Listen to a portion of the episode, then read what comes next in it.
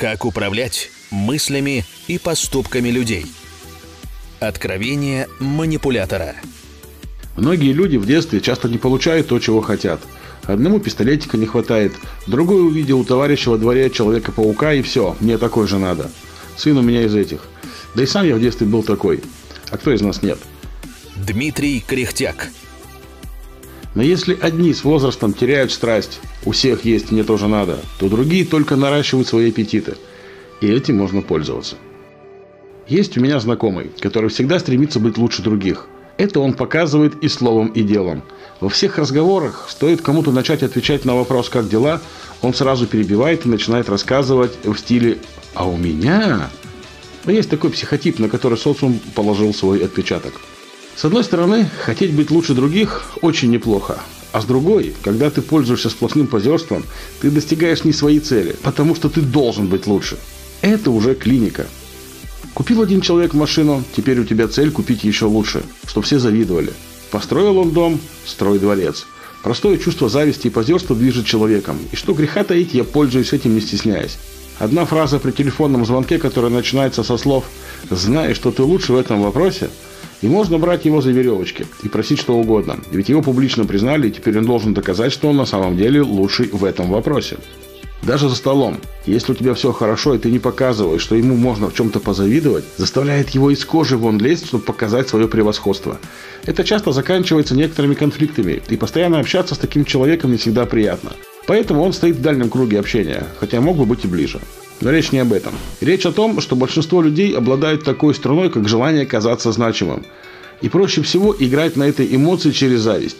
Стоит показать человеку, что ты или кто-то другой ему завидует, и он будет счастлив.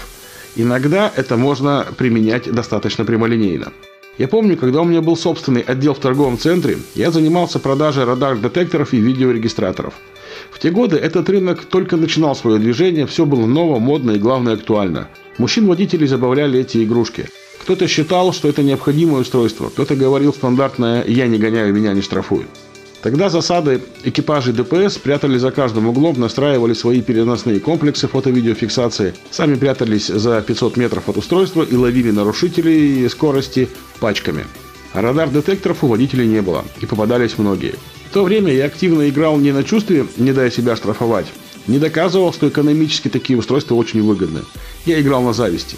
Простая фраза потенциальному покупателю «Представляете, вы едете с высокой скоростью, радар-детектор вас предупредил, вы скорость сбавили, и вдруг видите, что инспекторы накосили порядка 10 нарушителей. Как эти 10 будут вам завидовать?» Глупый аргумент, нелепый аргумент, но мои продажи выросли на 13%, я считал специально.